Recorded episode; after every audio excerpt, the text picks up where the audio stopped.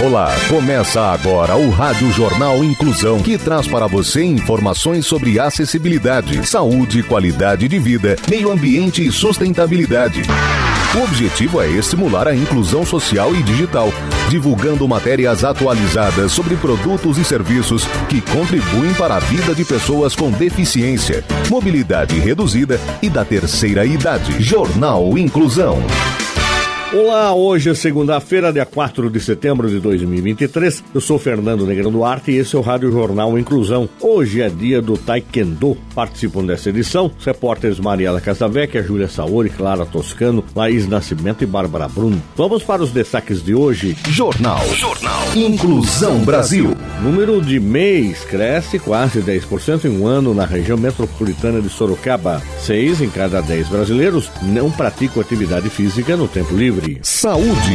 Estudo mostra que Covid longa incapacita mais que doenças cardíacas ou câncer. Detalhes com Mariela Casavecchia. As pessoas que sobreviveram à Covid-19 no início da pandemia, antes de haver vacinas, continuaram em maior risco de uma série de problemas de saúde por até dois anos depois de terem superado suas infecções iniciais, segundo um novo estudo. Esses problemas de saúde, que passaram a ser conhecidos coletivamente como Covid longa, incluem problemas cardíacos, coágulos sanguíneos, diabetes, complicações neurológicas, fadiga e problemas de saúde mental. Quando os pesquisadores contabilizaram os riscos de mais de 80 complicações diferentes associadas à Covid longa, eles traduziram o peso coletivo do dano em uma métrica chamada aspas, ano de vida ajustado por incapacidade, fecha aspas, ou DALI na sigla em inglês. Cada DALI representa um ano de vida saudável perdido devido à doença. Eles descobriram que a Covid longa gerou mais de 80 anos de vida ajustados por incapacidade, ou DALIS, para cada mil pessoas que não foram hospitalizadas por uma infecção inicial. Em média, as pessoas no estudo eram mais velhas, na faixa dos 60 anos, e quase 90% eram do sexo masculino. Portanto, as descobertas podem não se refletir para os mais jovens ou para as mulheres. Nenhuma das pessoas no estudo foi vacinada no momento em que foram infectadas porque as vacinas ainda não haviam sido desenvolvidas e ainda não havia tratamentos antivirais direcionados à Covid-19.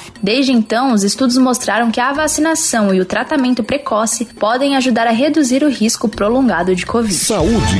Seis em cada dez brasileiros não praticam atividade física no tempo livre. As informações com Júlia O Saori. levantamento feito por pesquisadores do Centro de Pesquisa Clínica e Epidemiológica da Universidade de São Paulo afirma que seis entre dez brasileiros adultos não seguem as recomendações da Organização Organização Mundial de Saúde de 150 minutos semanais de prática de atividades físicas no tempo livre. O artigo apontou que cerca de 60% das pessoas são inativas fisicamente, ou seja, não praticam nenhuma atividade física. Entre os idosos com 60 anos ou mais, quase 4% pratica alguma atividade de fortalecimento muscular. Cerca de um quarto dos adultos é fisicamente ativo e o restante é insuficientemente ativo. Além de não praticar as atividades recomendadas no tempo livre, um terço da população tem uma rotina sedentária. Passa 6 horas ou mais por dia sentada usando celulares, tablets, computadores ou na frente da televisão. Arão Oliveira, epidemiologista e aluno de pós-doutorado no Centro de Pesquisa Clínica e Epidemiológica do Hospital Universitário da USP, ressalta que, por conta da pandemia, a prática de atividade física tenha caído ainda mais na população brasileira. Mesmo quando a pessoa tem um trabalho fisicamente ativo, é importante se exercitar no tempo livre. Na análise, Oliveira e seus colegas observaram que mulheres são ainda mais inativas do que homens. Entre a população feminina, 63% é fisicamente inativa, enquanto na população masculina, 56% não se exercita. No artigo, os pesquisadores apontam que é preciso investir em ações e programas de educação na atenção primária de saúde, promovendo e prescrevendo atividades físicas nas comunidades, cidades e municípios. Serviços.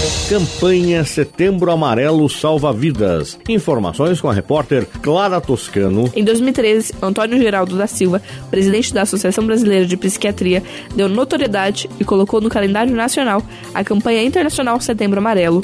O dia 10 deste mês é oficialmente o Dia Mundial da Prevenção ao Suicídio, mas a iniciativa acontece durante todo o ano. Atualmente, o Setembro Amarelo é a maior campanha anti-estigma do mundo. Em 2023, o lema é: Se precisar, peça ajuda. E diversas ações já estão sendo desenvolvidas. O suicídio é uma triste realidade que atinge o mundo todo.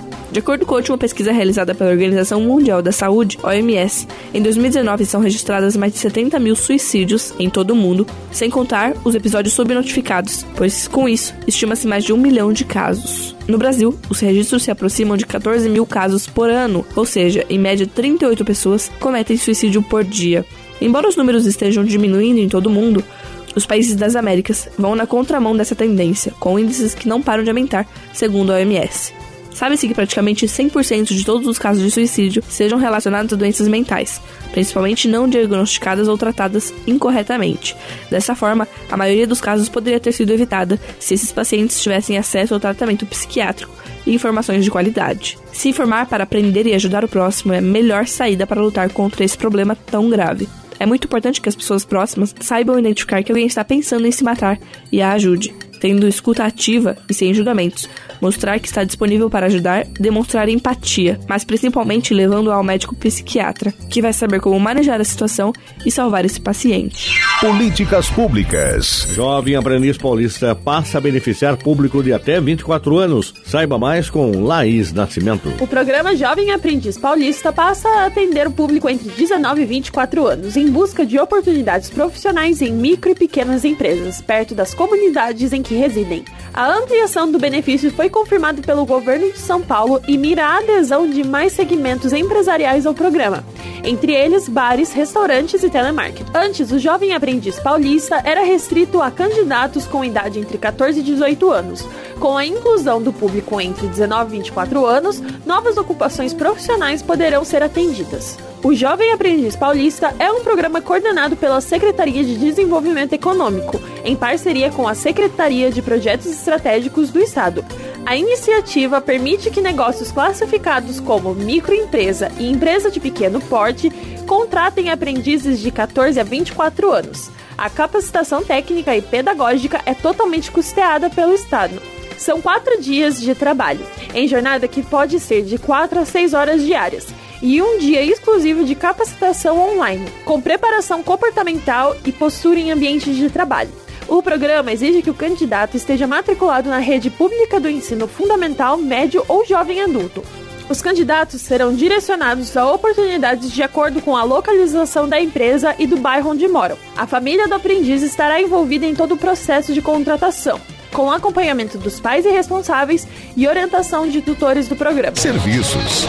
Número de mês cresce quase 10% em um ano na região metropolitana de Sorocaba. A repórter Bárbara Bruno é quem tem as informações. O número de microempreendedores individuais, mês, subiu quase 10% em um ano na região metropolitana de Sorocaba. Ao todo, os 27 municípios têm quase 200 mil empreendedores formalizados nessa categoria, segundo dados do Portal do Empreendedor do governo federal. De acordo com o levantamento, entre julho de 2023 e julho de 2022, cerca de 17 mil novos MEIs foram registrados na região metropolitana. Sorocaba foi a cidade que mais formalizou nesse período. Ainda que o processo seja considerado simples, é preciso lembrar que a formalização vem acompanhada de algumas obrigações para os microempreendedores. Uma delas é o pagamento mensal da Guia de Arrecadação do Simples Nacional, da ASMEI, uma consultoria para a estruturação de um plano de negócios, de acordo com o advogado Ismair Sátiro, permite ao microempreendedor uma melhor ordenação para o crescimento do negócio, considerando aspectos como custos, ponto de equilíbrio e tributação. Buscar orientação para não errar na hora da regularização é um ponto considerado importante para Sátiro. O auxílio de um profissional capacitado é fundamental, segundo ele,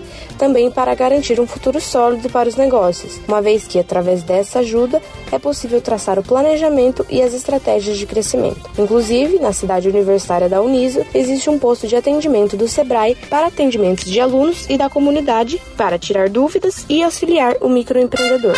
Jornal Inclusão Brasil. O Rádio Jornal Inclusão de hoje termina aqui. Você também pode escutar o Rádio Jornal Inclusão em formato de podcast no Spotify. Se quiser entrar em contato com a gente, envie um e-mail para radioniso.br, repetindo radioniso.br ou pelo nosso WhatsApp, o número é 15 3329, repetindo 15 3329. Obrigado pela audiência e até o próximo programa. Termina aqui o Rádio Jornal Inclusão, um projeto de extensão universitária da Agência de Comunicação da Universidade de Sorocaba. Jornalista responsável e apresentação, professor Fernando Negrão Duarte. Reportagens, Agência de Comunicação da Universidade de Sorocaba. Gravado no Laboratório de Comunicação da Universidade de Sorocaba, com edição de Douglas Vale e coordenação técnica de Luiz Rodrigues. Até a próxima edição.